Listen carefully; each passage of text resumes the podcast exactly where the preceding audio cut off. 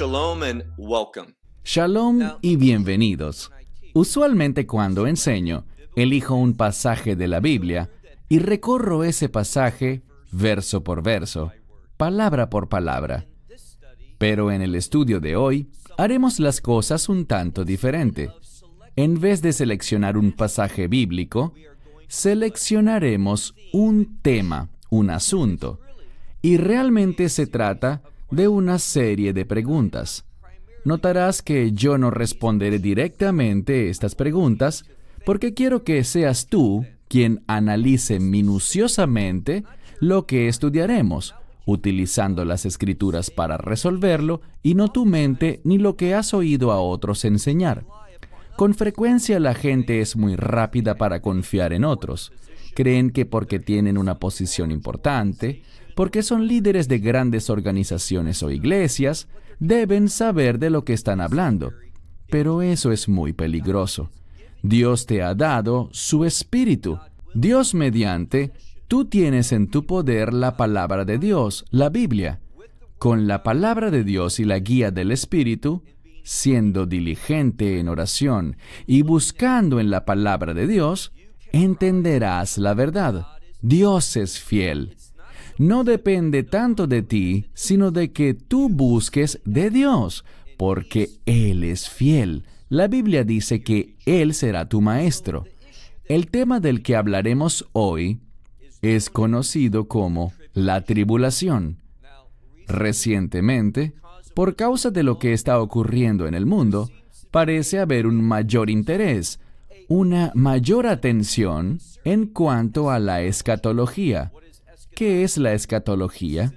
Es simplemente el estudio del final, o sea, de los últimos días, de los tiempos finales, de lo que ocurrirá hacia el final de este mundo. Por lo tanto, hay una profecía muy conocida del libro de Daniel, capítulo 9, en la que se habla de 70 semanas. A la última semana, la semana 70, con frecuencia se le llama la tribulación. Así que resulta fácil responder la pregunta, ¿qué quiere decir cuando la gente habla de la tribulación? Están hablando de la semana 70 de Daniel. Y bíblicamente, una semana en este contexto no son siete días, sino siete años. Así que el término se refiere a los últimos siete años. Daniel nos dice que la semana iniciará con un pacto y en este contexto probablemente tiene que ver con un acuerdo, algún tipo de acuerdo que el anticristo establecerá con muchos. Pero no lo definamos con demasiada precisión en este momento. También sabemos que el templo estará funcionando durante la primera mitad de la semana 70 de Daniel. Pero surge una pregunta muy importante, y es la siguiente. ¿Es apropiado? Y lo que quiero decir es, ¿es correcto bíblicamente que hablemos de la semana 70 de Daniel como la tribulación? Y para responder esta pregunta, debes buscar las escrituras. ¿Hay algún lugar en la palabra de Dios donde la semana 70 de Daniel esos últimos siete años sean llamados la tribulación? Y déjame simplemente decirte que no conozco ningún lugar en la escritura que lo indique. La gente usará su mente racional. Dirán, este será un tiempo muy difícil. Y estoy de acuerdo. Muchas cosas difíciles van a suceder. Surgirá toda clase de sufrimientos en ese tiempo. Pero insisto, es apropiado, tiene base bíblica el llamar la semana 70 de Daniel como la tribulación. Existe otra pregunta que debes responder y es la siguiente. ¿Para quién es este llamado período de tribulación? ¿Es para Israel? ¿Es para los no creyentes? Y te haré también una pregunta derivada de esta. Está bien asumir que para los no creyentes, para los que se oponen al plan de Dios, todos estos siete años serán un tiempo de tribulación. Y de nuevo, No veo nada en la escritura que nos obligue a mirar la semana 70 de Daniel como un tiempo de sufrimiento para todos los no creyentes. Muchos individuos y teólogos te dirán algo. Te dirán que el rapto o el arrebatamiento, al cual Pablo llama nuestra esperanza bendita, esta acción de remover, y por cierto, cuando analizamos esta palabra para congregar, arrebatar, remover, debemos ver que esta palabra ciertamente significa remover. No significa mantenerte en un sitio y protegerte mientras estés allí, sino quitarte de allí. Así que muchas personas dicen que antes de que la tribulación llegue, los creyentes, en otras palabras, la iglesia, serán removidos. Pero aquí surge otra pregunta importante, y es la siguiente. ¿Existe alguna base bíblica para hablar a la luz del rapto con respecto al periodo de tribulación? O sea, ¿existe algún verso en la escritura que al referirse al rapto lo haga en referencia a la semana 70 de Daniel? Es decir, ¿existirá alguna base bíblica para decir que el rapto debe ocurrir antes de la semana 70 de Daniel? Lo más cercano a lo que la gente llega es a hacer suposiciones, e insisto, demasiadas suposiciones racionales basadas en lo que el hombre piensa, pero no en lo que la palabra de Dios revela. La gente dirá cosas como esta. Bueno, la iglesia no estaba en las primeras 69 semanas de la profecía de Daniel, pero según ellos, esa es la razón por la que la iglesia tampoco puede estar en la semana 70. Pero espera un segundo, ¿es eso bíblicamente cierto? El hecho de que la iglesia no existiera durante las primeras 69 semanas hace imposible que la iglesia esté presente en la semana 70. Y de nuevo, no existe base para sacar tal conclusión según la cual es imposible que la iglesia esté presente en la semana 70 de Daniel. Y tengo otra pregunta más. Al hablar sobre la tribulación, hemos dicho, muy bien, sabemos a lo que la gente hace referencia. Ellos creen que la semana 70 de Daniel será un tiempo lleno de tribulación. Pero de nuevo, debemos responder, ¿para quién? ¿Será todo este periodo un tiempo de sufrimiento para los no creyentes? ¿Habla la escritura sobre este asunto? Creo que cuando examines bien la palabra de Dios, te darás cuenta de que al inicio de la semana 70 de Daniel, el así llamado período de tribulación, verás y entenderás que para aquellas personas leales al anticristo, y espero que esa persona no seas tú, y ciertamente tampoco seré yo, nosotros no seremos siervos del anticristo, nos opondremos a él. Entonces, no tiene sentido que aquellas personas que están con el anticristo, los no creyentes, ¿por qué sufrirían ellos? El anticristo inicialmente gobernará brindando muchas libertades durante la primera mitad de la semana 70 de Daniel. Me dirás, ¿dónde veo eso en la Biblia? En el libro de Apocalipsis capítulo 11. Veremos que Él gobernará equitativa y libremente en la primera mitad de la semana 70 de Daniel, esos últimos siete años. Y será a la mitad de ese periodo de tiempo cuando Él cometerá lo que es conocido como la abominación desoladora. La profecía de Daniel nos dice, no hay debate alguno, que la abominación desoladora sucederá en el punto medio, y aquí es cuando el anticristo, lo vemos en Daniel 11:36 y también lo vemos en 2 Tesalonicenses capítulo 2. En ambos pasajes vemos que la abominación desoladora se trata de cuando el anticristo entre al lugar santísimo y se proclame a sí mismo se exalte a sí mismo, se magnifique a sí mismo por sobre todo lo que es santo y sobre todo lo que es de Dios, proclamando que Él es Dios. ¿Y qué sabemos que ocurrirá? Sabemos que poco tiempo después iniciará la angustia de Jacob, esa tribulación. Es la palabra Sarah, que es la palabra hebrea para delipsis en griego, que significa problema o tribulación. Sabemos que es sólo después de la abominación desoladora que las cosas se tornarán muy difíciles. Habrá un tiempo de tribulación para Israel. ¿Por qué? Porque Israel habrá rechazado al anticristo. Así que, de nuevo, debemos pensar con cuidado y preguntarnos, ¿es bíblicamente correcto llamar estos siete años ciegamente el tiempo de la tribulación?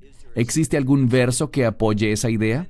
Y entonces responder, ¿para quién será esta tribulación? Si es que todo el tiempo será de tribulación. ¿Sufrirán también las personas que le son leales al anticristo al inicio, durante esos 42 meses? Esos tres años y medio en los que el anticristo estará al control, gobernando y fortaleciéndose en el poder? ¿Sufrirán también sus seguidores de tribulación? Yo estoy muy convencido de que no será así. Y te tengo otra pregunta más. Hablamos sobre tribulación y para muchos, especialmente para aquellos que, en efecto, aunque es antibíblico, definen el rapto en términos de tribulación. No hay versículos que nos indiquen eso. No es más que la obra de teólogos, ideas emanadas de doctrinas humanas no vemos en ninguna parte de la Biblia un soporte para decir, bien, mi posición sobre el rapto es que sucederá antes, a la mitad o al final del tiempo de tribulación. Lo único que podemos decir es, y tengo la cita para lo que yo creo, se encuentra en Primera a los Tesalonicenses 5:9, donde dice, no ha sido determinado para ustedes, es decir, para los creyentes, para nosotros, no ha sido determinado para nosotros que recibamos la ira, la ira de Dios. La Biblia dice que no hemos sido destinados para ira, sino que hemos sido destinados para la salvación. Así que podemos con precisión y confianza afirmar que antes de la caída de la ira de Dios, la iglesia será removida. El rapto debe suceder antes de la ira de Dios. Entonces no es correcto, no hay base bíblica para hablar del rapto como pretribulación, a mitad de la tribulación o post-tribulación. No la hay. Algunas personas dicen, oh, Baruch cree en el rapto en medio de la tribulación. No es así. Hay muchas cosas que esa doctrina del rapto en medio de la tribulación asevera en las que yo no creo. Yo me clasificaría a mí mismo como pre-ira de Dios. Hace un tiempo atrás, y no sé si esta será la primera persona que acuñó este término, pero una persona llamada Marvin Rosenthal escribió un libro llamado El rapto preira de la iglesia. A pesar de que lo considero un excelente libro, ¿estoy de acuerdo con todo lo que dice? No, pero mi creencia es muy similar. Todo lo que puedo decirte sobre el rapto es esto. Sucederá antes de la llegada de la ira de Dios sobre este mundo. Podemos estar seguros de que seremos removidos. No veo ninguna evidencia en la Biblia que diga que esto tiene que suceder antes del periodo de la tribulación, porque no veo ninguna base bíblica para llamar a la semana 70 de Daniel, esos últimos siete años, como la tribulación. Esa es una invención del hombre y no una verdad bíblica. Hay otro asunto del que debemos hablar y que está relacionado con este tema, y me refiero a cuando miramos las enseñanzas del Mesías y lo que el Apocalipsis revela, el Mesías enseñó sobre los dolores de parto. Algunos quieren hacer una distinción entre el trabajo de parto y los dolores de parto, pero la Biblia no lo separa así. Ella simplemente habla, usa un término que comunica la idea de un tiempo de sufrimiento y dolor, y se refiere al trabajo de parto o los dolores de parto, sin hacer ninguna distinción entre términos. Habla de sufrimiento con un propósito. La mujer pasa por dificultades y sufre grandemente, pero al final algo bueno ocurre. Esto es lo que enfáticamente quiero decirte. Cuando miras estos eventos llamados los dolores de parto, es imposible ser dogmático y establecer con certeza cuándo sucederán estos dolores de parto. Ciertamente son eventos de los últimos días, pero ¿ocurrirán todos antes de la semana 70 de Daniel? ¿Pueden algunos eventos empezar antes de la semana 70 y otros en medio de ella? Nadie puede dar una explicación dogmática sobre cuándo serán los dolores de parto. Ocurrirán bien sea antes, en medio de, o algunos antes y otros durante la semana 70 de Daniel. No podemos realmente ser dogmáticos en torno a este punto. También sabemos que existen en el libro de Apocalipsis los juicios de los sellos, sellos que se abrirán y cosas que en consecuencia ocurrirán. Nadie puede decir que estos sellos representen la ira de Dios, pero los que sí constituyen la ira de Dios son los juicios de las trompetas y los juicios de los tazones o las copas en el libro de Apocalipsis. Los juicios de las trompetas y las copas son claramente, porque la palabra de Dios así lo indica, son iniciados por Dios como expresión de su ira, su castigo sobre el mundo.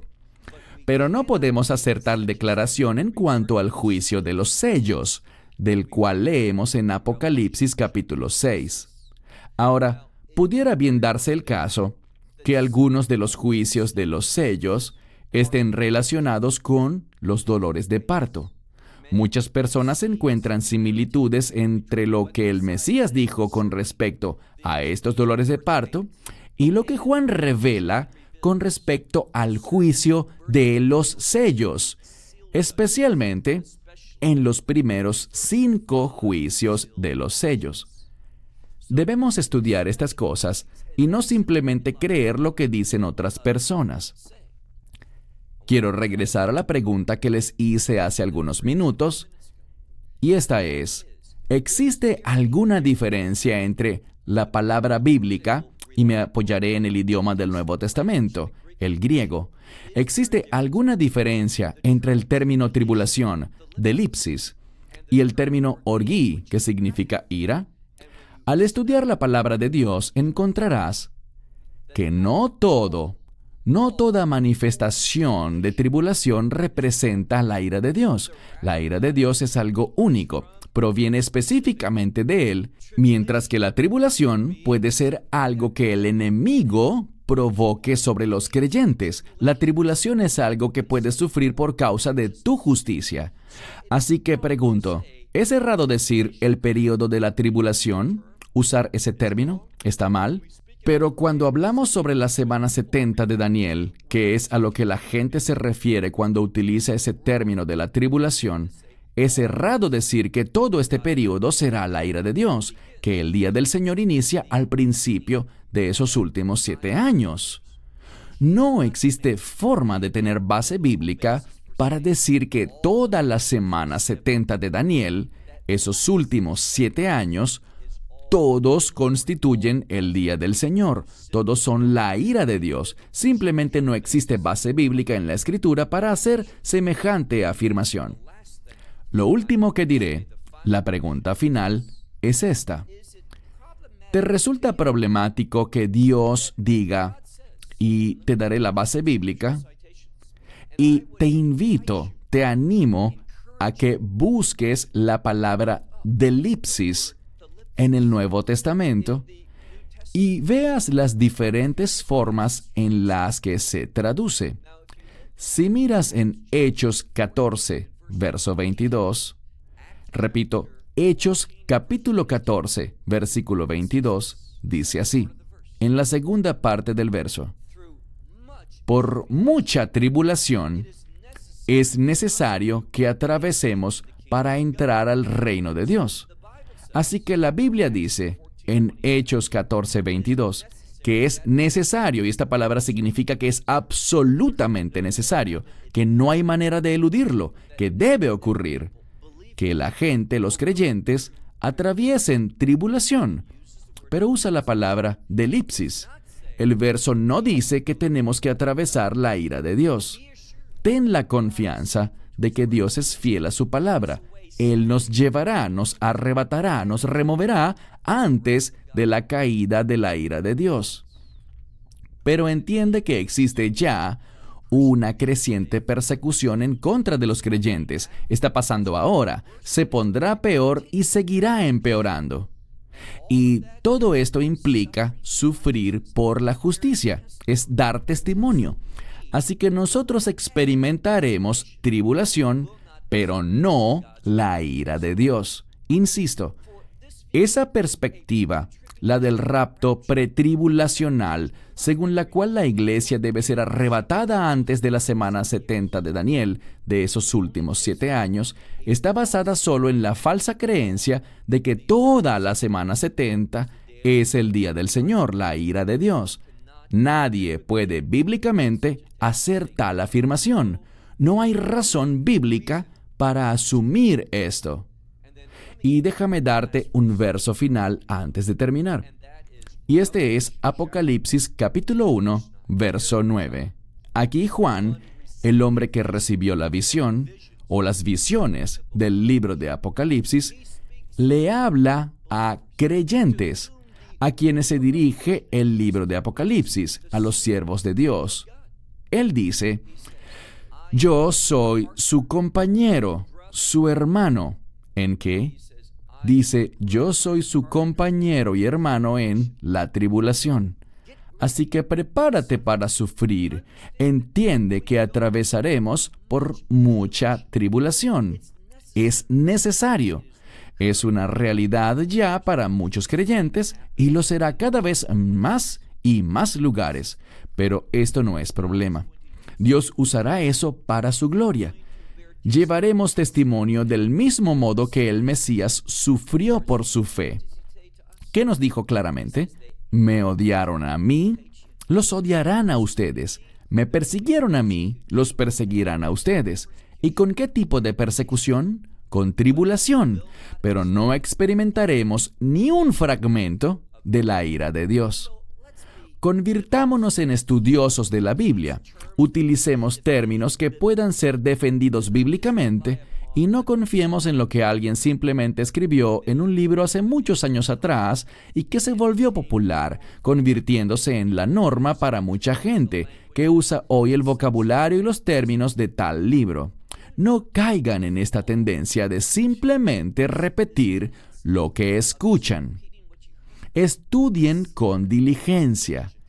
El propósito de nuestra organización es este, animar a los creyentes, también guiar a otros hacia la fe, pero animar a los creyentes para que se mantengan firmes en la verdad de Dios y que usemos las escrituras como única fuente de nuestra confesión, doctrina y fe. La Biblia es la base de la verdad. Cerramos con esto.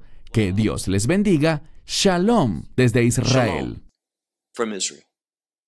Esperamos que te hayas edificado con el mensaje de hoy y lo compartas con otros.